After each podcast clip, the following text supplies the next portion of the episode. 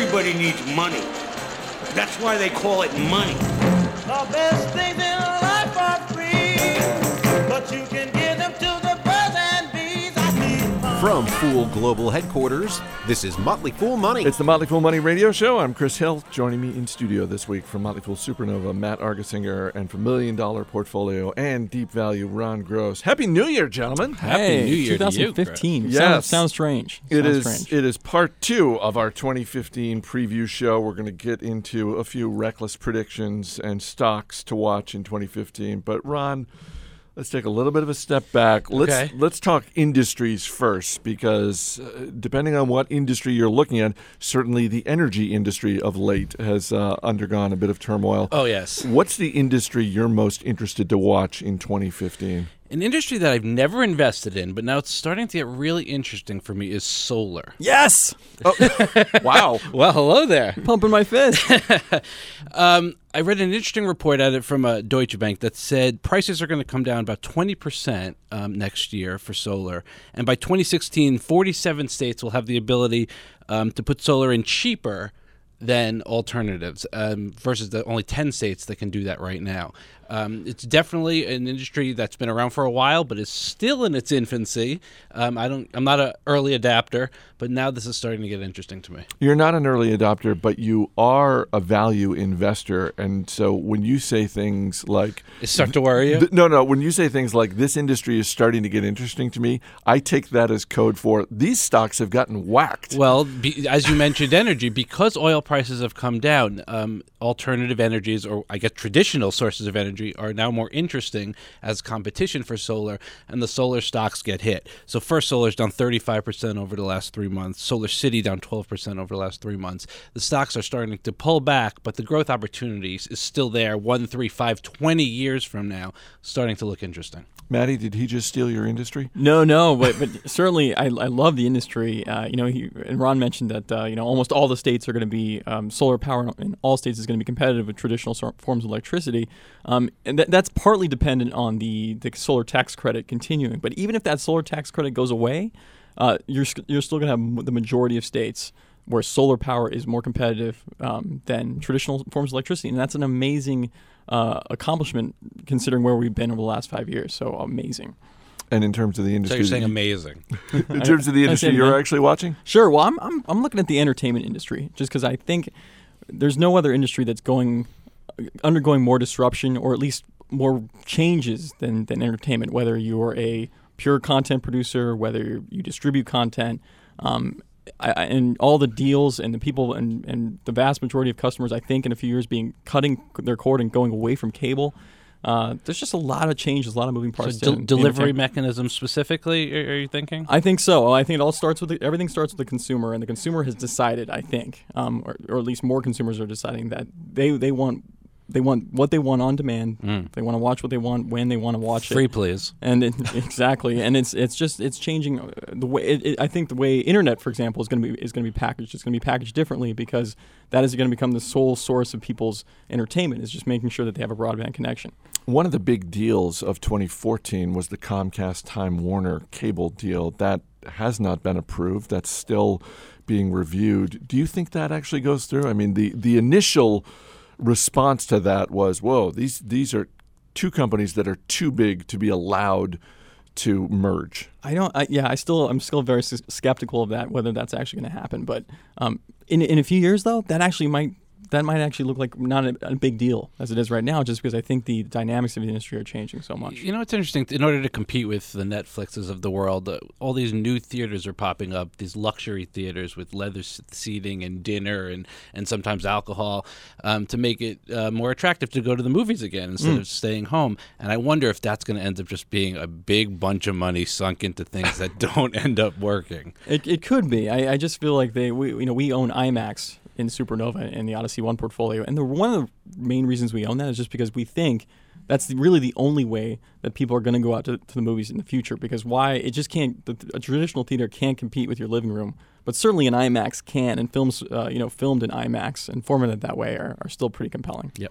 All right, Ron, one opportunity you think investors should check out in twenty fifteen? I wonder if this will be controversial or not. I think an opportunity exists, at least for the next year, in consumer discretionary stocks.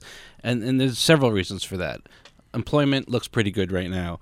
Low oil prices, good for the consumer. Household debt has come down. Interest rates are low. Mortgage rates remain low. Consumer confidence at a seven-year high, and the stock market basically at an all-time high. I think that bodes well for the consumer.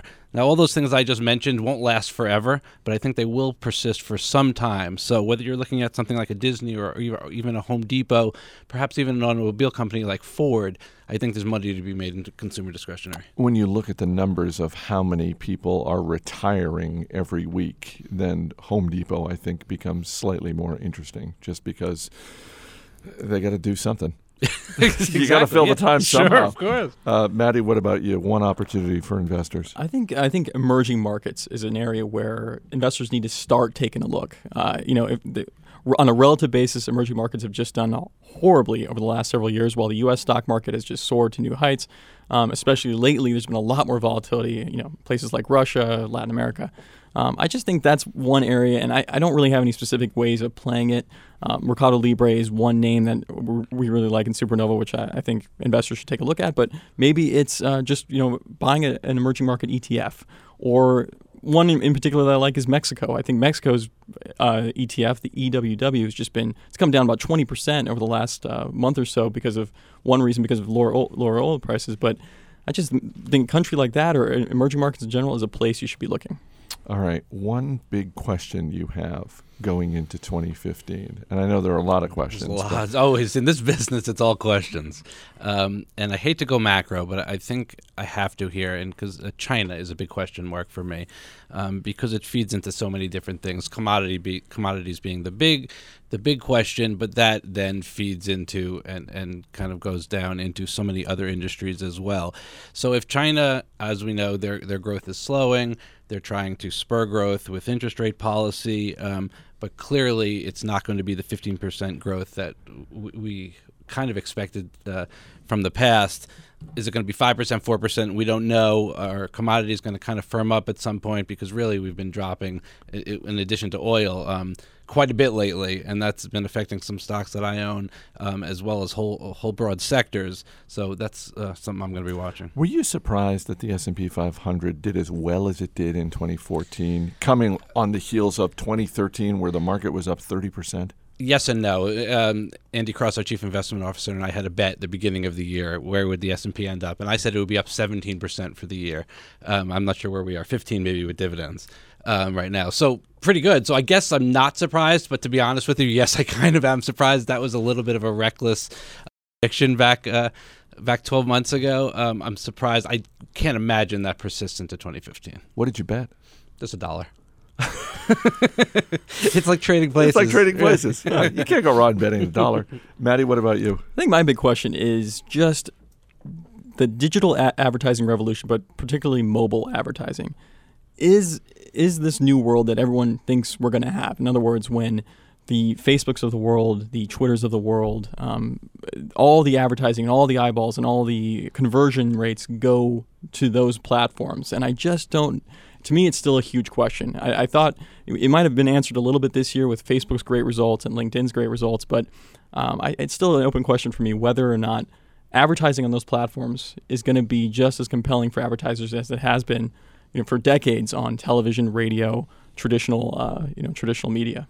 It does seem like when you look at advertising that at least some of the money that is being spent, and I, I say this not just for the multinationals like Coca-Cola, but even just for smaller local or regional companies, at least some of that money is spent just for optics. It's just I want to see my business's ad in the newspaper. I want to hear it on the radio. I want to see it on T V. Because if you just think about it from the standpoint of analytics, well, then the advertising that you're doing online and through mobile, you're going to have more data on how your advertising is doing. Right. Well, then that, that's that, that is key. There is there's hopefully more data behind all of this that's driving all these companies and advertisers to make smart decisions about where they're placing their brand. Um, but I, to me, it's still an open question whether or not how successful these these platforms are going to be. Coming up, reckless predictions and stocks to watch in twenty fifteen. Stay right here. You're listening to Motley Fool Money. As always, people on the program may have interest in the stocks they talk about, and the Motley Fool may have formal recommendations for or against. So don't buy or sell stocks based solely on what you hear. Welcome back to Motley Fool Money. Chris Hill here in studio with Matt Argersinger and Ron Gross. Part two of our twenty fifteen part, part preview. Part two, exactly. Yeah. Uh, who needs a hit in twenty fifteen? It can be a company, it can be a C E O, it can be an industry. There are certainly plenty of companies uh, in the oil industry that, that need a hit. Leading the witness, yeah. yeah uh, take it in any direction you want, but right. Who needs a hit this year? I really think McDonald's needs a hit. Um, I think they're in trouble. I know they're one of the most popular brands in, in the whole country, but they're they're in trouble, I think. Um, they've lost it with twenty and thirty-year-olds um, who have children and who um, used to be their bread and butter, who used to go there all the time. Now with so many choices like Panera, uh, Chipotle, you know, Five Guys, what have you. Um, they've been in trouble for quite some time. Same-store sales continues to decline. Um, I think they're, I mean, the stock's down this year in a pretty strong year, as we said earlier. So if they don't get their act together quick, I think it continues to spiral. Do you think that at some point it makes sense for them to get smaller? Because it is obviously a huge global restaurant company, but is part of the answer here, they just need to look at some underperforming locations?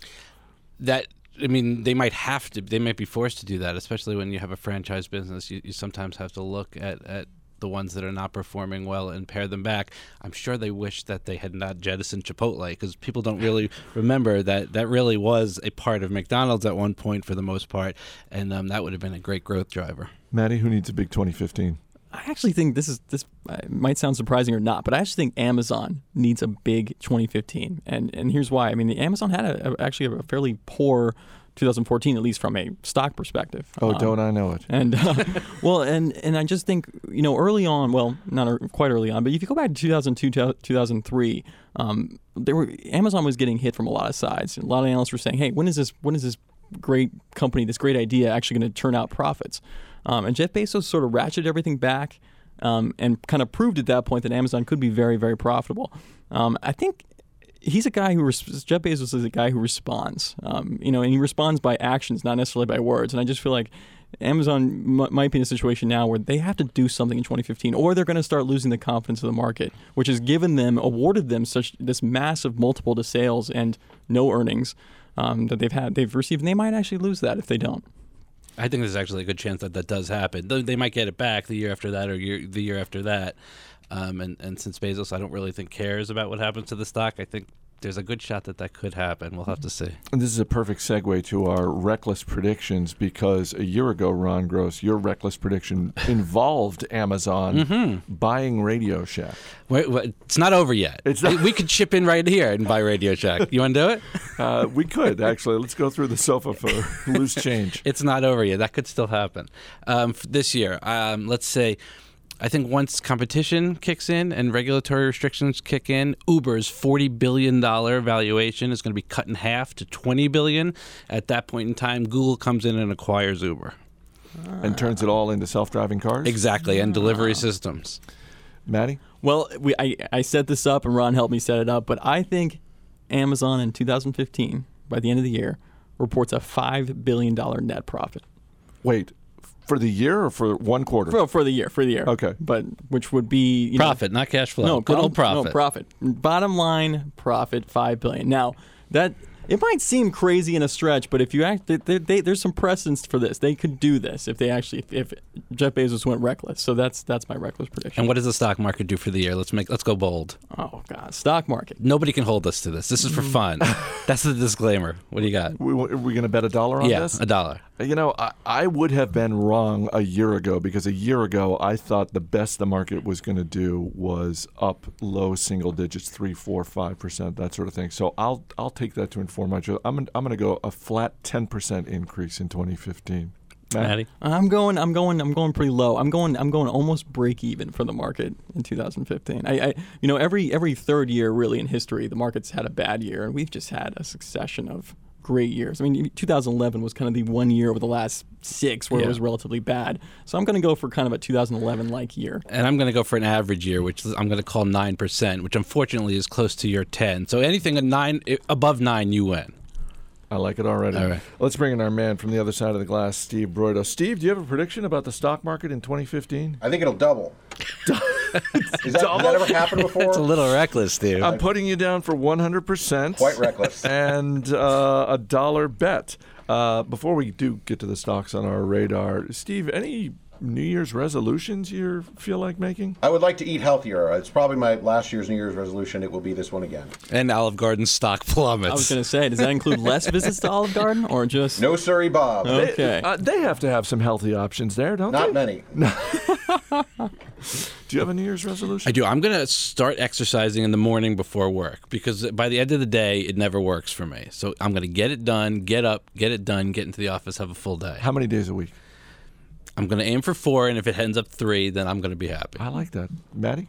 Uh, I'm, I'm just, I just want to read more, read more books. Like I, you know, I, I always start out, in, early in the year, I read, I start reading, and I get through about three or four books. By the end of the year, I'm reading ten pages a night, falling asleep, and I can never get through a book. So is that fiction? I mean, nonfiction? It's it's a mix of both. A mix. Definitely a mix of both. Uh, so I, for me, it's it's less T V, less internet time, more reading. So you, sir? I'm actually going the same as you. I'm trying to work out in the morning. I say try. Yeah, it's not easy. I yeah, didn't say it was no, easy. Hey, look, I want to check. I want to check back with you guys in March on this and see if you guys how many days you've actually gone. To I the will gym tell you this morning. morning I did. Ah, so I'm one for one. That makes one of us. Uh, all right, let's get to the stocks on our radar, and Steve will hit you with a question. Ron Gross, what do you got? Steve, I know you've heard of a company called FlowServe, ticker symbol F L S. They manufacture pumps, valves, and seals. It's actually a really well-run company, a nice little company, about eight billion dollars market cap. Um, stock's been hammered as a result of the energy um, stocks falling off because they sell into the energy industry.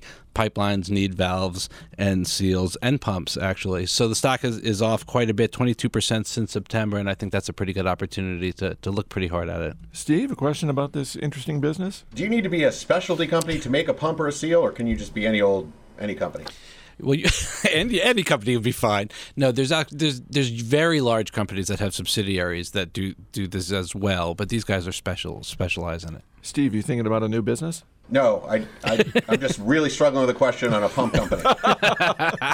uh, Matt, what's on your radar? I'm going with uh, I'm Activision Blizzard, ticker A T V I, company that's for you know the video game business has been tough for the last five years, but Activision Blizzard kind of hung hung tougher than most. You know, it's the Call of Duty, World of Warcraft company. I just feel like they've got this great game, Hearthstone, which is a free to play. Uh, game, which is massively popular. Um, they're getting into esports. I just think Activision Blizzard's due for a renaissance. The video game industry itself is due for a renaissance, and Activision's going to lead it. Steve, question about Activision Blizzard? How can this company not have quintupled in the last year, given how many sales they're making of all of these popular games? I, I know it's it's well, it's just a matter of there's always this idea that video games and World of Warcraft and things like that are just becoming less popular, so that they just kind of keep churning out hits to offset the other former hits that are kind of declining in popularity. And so that's kind of been an overhang, but I, I think they're going to break through that. But, but the stock did wake up. I it mean, did. It, it, had, it, it was good, sleepy for a while. Had a good two thousand fourteen, yeah, for sure. Bad. I just like that it woke up and you know, then rolled over and went back to sleep. It did kind of do that, too. Steve, you like one of those two? I don't know. I've never done well with Activision Blizzard. I'm going to go with FlowServe. Thank you. There you wow, go. Wow, I rarely win. All right, Ron Gross, Matt Argersinger. Guys, thanks for being here. Thank you, Thank you. Happy New Year. Happy New Year. Up next, we will revisit my conversation with best-selling author Daniel Levitin about his latest book, The Organized Mind. Stay right here. This is Motley Fool Money.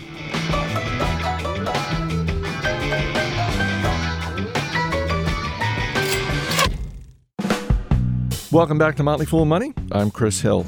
Dan Levitin is a professor of psychology and behavioral neuroscience at McGill University. He's also a New York Times bestselling author, and his newest book is The Organized Mind, Thinking Straight in the Age of Information Overload. Dan, thanks so much for being here. Oh, it's my pleasure, Chris. Uh, there are a lot of books out there about how we can all get better organized, uh, but your book really gets into the science behind how our brains work. How does, I guess my first question is, how does understanding neuroscience help us get better organized? Well, as you say, there are a lot of books out there that purport to tell us how to get better organized, how to be more focused, uh, how to be more productive. But uh, the vast majority of them aren't based on scientific principles at all. They're just somebody's own idea. And many of those ideas aren't even tested before they write about them. Uh, where I'm coming from as a cognitive neuroscientist, my my occupation is studying thinking for a living, how the brain works and uh, in some cases how it doesn't work. And people in my field have learned a lot about uh, why the brain pays attention to some things and forgets others. And that became the foundation for writing a book about how we could use the science uh, of attention and memory to help us all in our daily lives. You mentioned attention and memory, and one of the things your book gets into is new research into those areas. So let's start with attention. What, what do we know now about attention that we didn't a few years ago? Well, one of the big things is that uh, we all experience decision fatigue.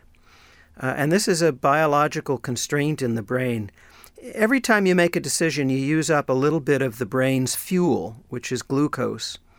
And Uh, unfortunately, the biology of the brain doesn't distinguish between unimportant decisions and important ones.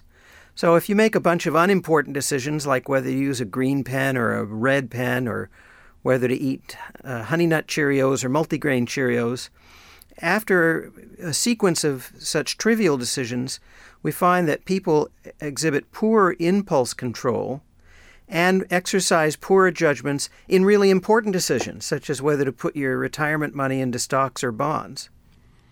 Well, I mean, that's a no-brainer. I mean, who, who would choose multigrain Cheerios over Honey Nut Cheerios? uh, it, I thought you were going to go off about the stocks and the bonds. No, I think people have heard me do that before.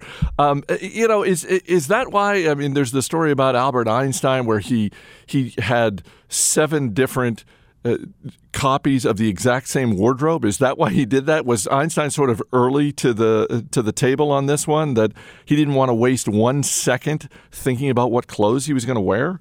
I'm guessing that that was it, although he didn't have the neuroscience behind it. Uh, you know, my colleague Oliver Sacks uh, adopts a kind of similar rubric, which is that he has the same thing for lunch every day. If you don't have to make these trivial decisions, it lightens the neural burden so that you can really focus on the important ones. Now, I wouldn't advocate necessarily that you wear the same kinds of clothes all the time or that you eat the same thing every day. That's a very personal choice. But what the science does suggest is that if you have important decisions to make, make them early in the day.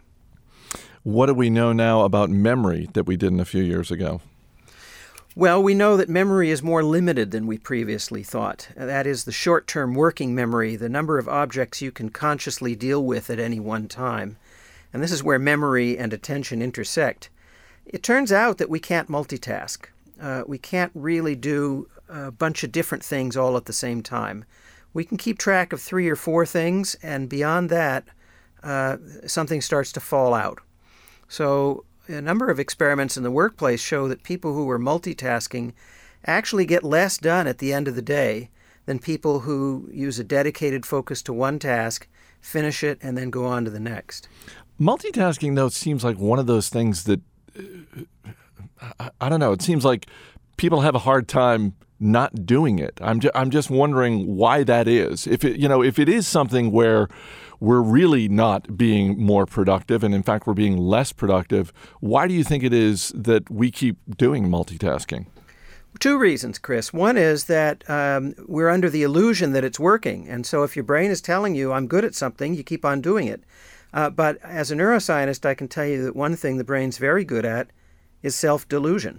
So uh, just because we think that it's so doesn't make it so. And the experiments bear that out, both from brain scans and from workplace experiments.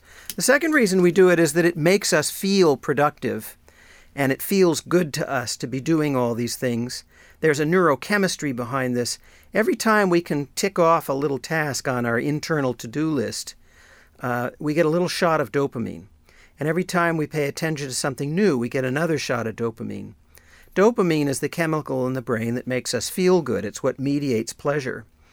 And we set up what is a physiological dopamine addiction loop, where we crave more dopamine, even though the dopamine is being produced for things that aren't productive.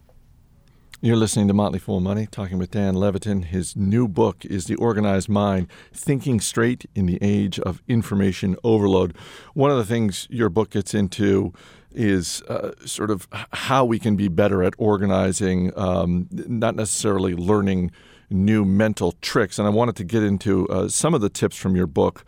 Uh, and the first, uh, this seems to, uh, in some ways, go against the rise of the information age. One of your tips is use a paper to-do list. Yeah, so I, I do want to point out that um, in in the book, I'm not prescribing or suggesting or, or recommending a bunch of high-tech solutions uh, to increase productivity. You don't have to go out and buy a new computer or go to the stationery store and get a new filing cabinet and a bunch of color-coded folders and tabs. I'm not talking about that. In general, I'm talking about very low-tech things that any of us can put together in an afternoon. And um, index cards or, or notepads is one such uh, suggestion, because we now understand that the neuroscience of writing things down by hand allows for deeper encoding, because it requires a lot more, uh, well, what we call deep processing, a lot more neural circuitry to write something by hand than to type it. And so you're apt to remember it better. Uh, and the other thing about writing it on paper is it's easier if you use index cards to resort them, put them in different piles and put them in different stacks, and to have them in front of you when you're working at your computer. Uh, the problem with making computer lists, although that's better than nothing, is that it's it's a little bit more cumbersome to cut and paste the items if you want to reorder them, and they're often hiding in a window behind the one you're working on. Uh, one of your other tips is uh, music to my ears, which is take breaks. Um, d- just so I don't get in trouble with my boss, how many breaks are we talking about? Well, this again gets back to the science of attention and the physiology of the brain. Um, the brain didn't really uh, evolve to stay focused uh, for long periods of time like we sometimes ask it to do. We push ourselves these days. I think all of us feel like if we stop work for even just five minutes, we're going to fall irretrievably behind. And And the fact is, if you stop and take a break of about fifteen minutes every two hours, it allows you to hit a kind of neural reset button in your brain so that when you come back to your work, you'll find that you're more creative, you're refreshed, you've replenished some of the depleted neurochemicals. And a number of studies show that at the end of the day, people who took these fifteen-minute breaks every couple of hours not only got more done than people who plowed through, but their work was of a higher quality and more creative. This is even more so true with naps. A single fifteen-minute nap in the afternoon gives you an effective I Q increase of ten points. Now, I don't know about you, but I, I would really like to have ten points extra I Q. I think all of us would like an extra ten points on the I Q. Uh, I mean, in my line of work, that's the difference between getting tenure and not. um, you mentioned the end of the day. I think a lot of people have trouble leaving their job at the end of the day when they go home, whether it's uh, t- to their own place or to their family or, or friends or whatever. Um, how big a challenge is that right now? Because it, it, it really does seem like, particularly with technology, and you can get your email on your smartphone, uh, that we're so connected that it, it's maybe harder than ever before to leave work at work. You're absolutely right. So uh, we're all being asked to do more than ever before, uh, both at work and at home. Um, and I think a lot of us feel when we are at home that we can't be fully there. We've got these nagging thoughts in our head about things at work we didn't finish, uh, calls or emails we didn't return, um, worries that maybe we didn't solve a problem that we could have. And then when we're at work, we're thinking about all the things we didn't get to do at home. And so, as a result, you end up being really in neither place fully. And when I'm talking about trying to get better organized, I want to be clear that I'm not talking about creating a bunch of mindless automatons who are rigidly strapped to a schedule all the time.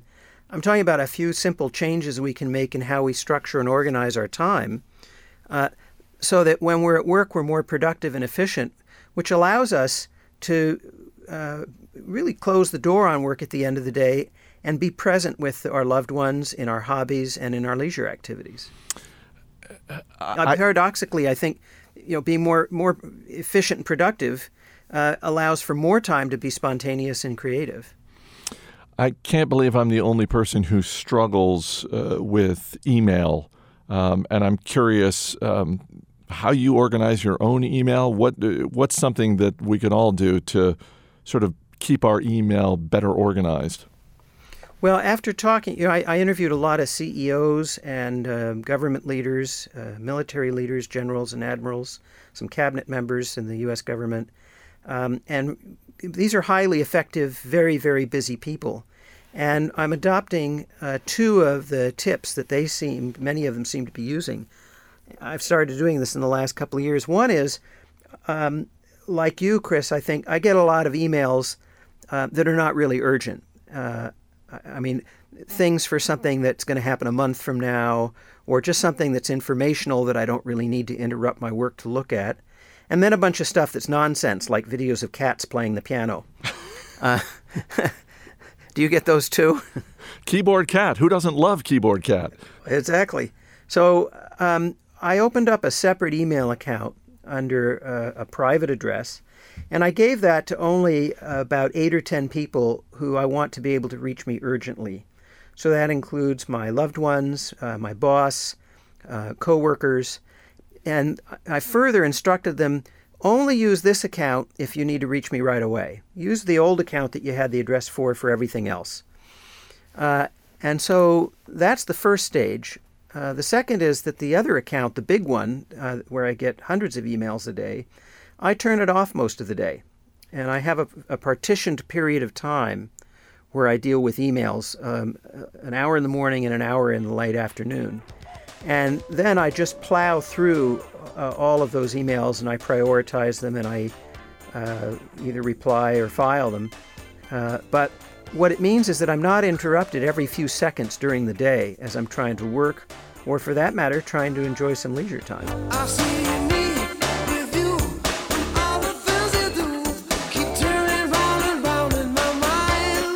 Coming up, more with Daniel Levitin. This is Motley Fool Money.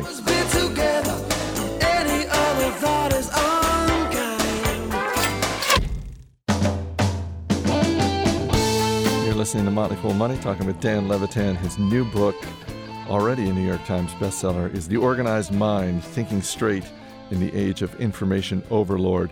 I know what Area fifty-one is. What is Area forty-seven?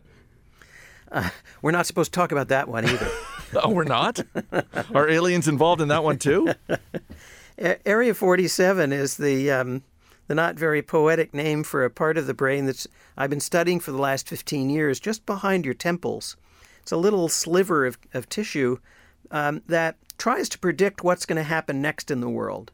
And you can imagine the evolutionary advantage of this. Uh, it helps you to figure out if that lion running is running towards you and about to attack or running in another direction. Um, and it's looking basically for structure and patterns in the environment.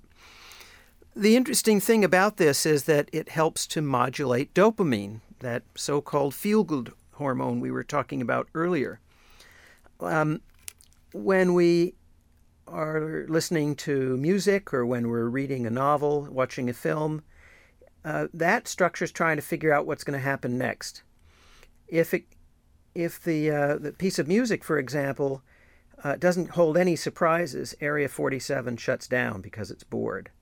If the music is completely surprising and you have no idea what's ever happening, Area forty-seven shuts down because it's frustrated. Uh, it has to hit just the right balance of familiarity and surprise, or of, of predictability and unpredictability, to keep it happy. Um, and this has really big implications for the workplace. What we now know, again through neuroscience research, is that the happiest workers in general are those who work in a job that's somewhat predictable, but also has a few well-structured surprises that allows them to exercise some ingenuity and some initiative. Workers generally don't like to feel that um, their work is exactly the same day in and day out. They they, they and their brains savor the opportunity to exhibit some judgment and expertise. your day job is as a professor, I'm curious, how organized are your students? And if they're like a lot of college students and maybe not quite as organized as they could be, is that a point of frustration for you? No, not at all. Uh, I mean, I recognize uh, if they're in a, in a university program, they're trying to learn things and trying to get better at organizing their lives. So um, they're eager and they're um, dedicated to to learning. Um, I do recognize that there are different systems and different styles that people have. So broadly speaking, some people are filers, they file everything, and other people are pilers, they put everything in stacks or piles. And both systems are perfectly fine depending on what you are comfortable with, with one exception.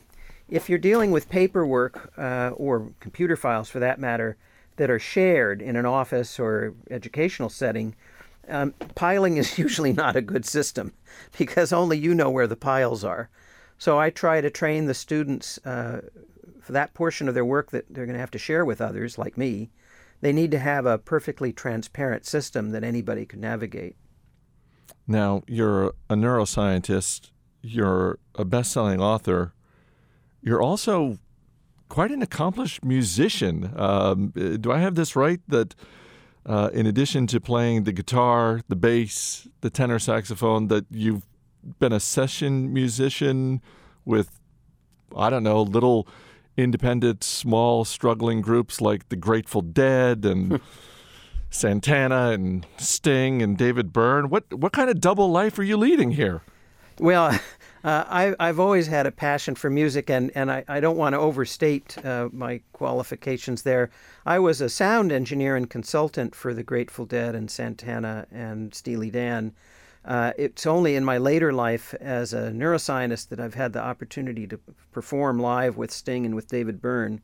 But it's true, I worked as a session musician in the eighties on a bunch of recordings. Uh, maybe uh, one of the more well-known ones was the soundtrack to the film Repo Man.